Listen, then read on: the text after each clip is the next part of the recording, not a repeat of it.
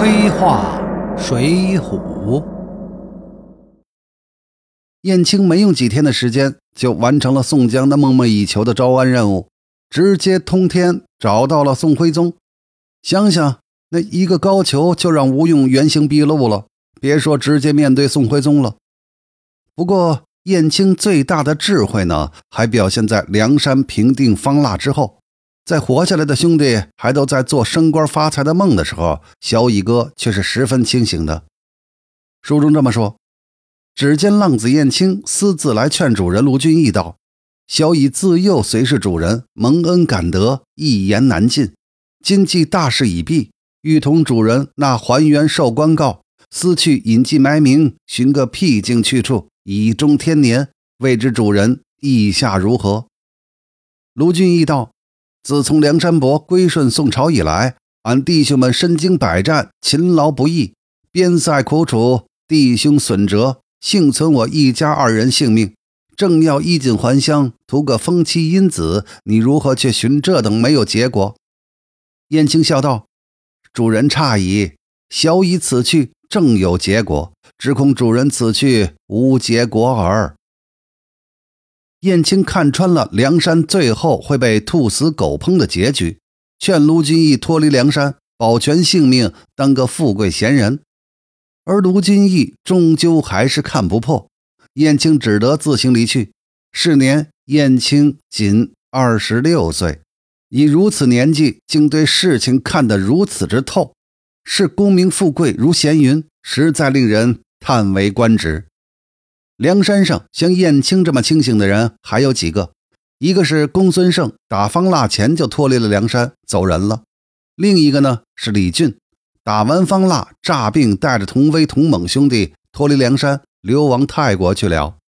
据说他还在那儿当了国王。不久之后呢，戴宗、李应、柴进等人进入官场后，才知道那里险恶，也先后辞官，保全了性命。比之公孙胜。燕青、李俊就差了一截了，但比之宋江、吴用等一头钻进功名富贵牛角尖里的人，又不知道要高明了多少倍。至于号称智多星的吴老师，嘿，一直等到宋江哥哥喝了毒酒，这才明白这么回事儿，可谓太过后知后觉了。不过这次放马后炮也没用了，最后吴老师自己也服毒自杀了。有的朋友或许以为。既然燕青早已看出梁山的下场，那何必当初这么卖力的行招安之策呢？梁山能招安成功，可谓燕青一人之力。早知今日，何必当初？这个问题吧，就比较复杂。比较简单的解释是，作为组织成员，那必须要遵从组织的决定。既然梁山组织的既定方针是寻求招安，那么燕青作为属下，那就要尽力实现这个目标。这也是作为一个部署的基本操守。况且当时梁山组织已有十万之众，要维持这个组织正常运行的话呢，梁山则必须无休止的出外寻找财源。刚拿下了东平府和东昌府，获得了一大笔的财富，但这笔钱又能维持多久呢？梁山最终的出路无非两条：被剿灭，或者呢被招安。寻求招安应该是梁山后期的普遍共识和主流思想。招安固然可能下场不会好，但总好过被剿灭吧。燕青也不会看不明白这一点。而从深层的角度讲，则要从卢俊义说起了。本人在卢俊义的故事中分析过，卢俊义之所以上梁山，是因为梁山设局让他在白道走投无路的结果。卢俊义富豪世家，没有任何理由上梁山。虽然梁山给了卢俊义一个空头二哥的位子，但是卢俊义内心的深处应该是比较痛恨这个害了他一生的黑帮组织的。燕青上梁山是个副产品，单纯就是为了救主人卢俊义。从燕青上梁山对梁山的评语，什么强人歹人来看，那燕青对梁山本来就没什么好感。否则就会用义气、替天行道、好恨这类词儿了。后来是出于无奈，所以对梁山这个组织啊，整体上并没有多大的感情，内心深处也未尝不希望终结掉这个组织。可以说，一百零八人当中，燕青不是忠于梁山组织，而是只忠于卢俊义一个人。卢俊义忠于梁山，燕青就忠于梁山。卢俊义要是离开梁山，哼，燕青肯定也会跟着走的。当然了，小乙哥是个聪明人，在梁山上要保持政治正确，尊宋江为老大，同其他兄弟做好汉义气状，这一点他是明白的。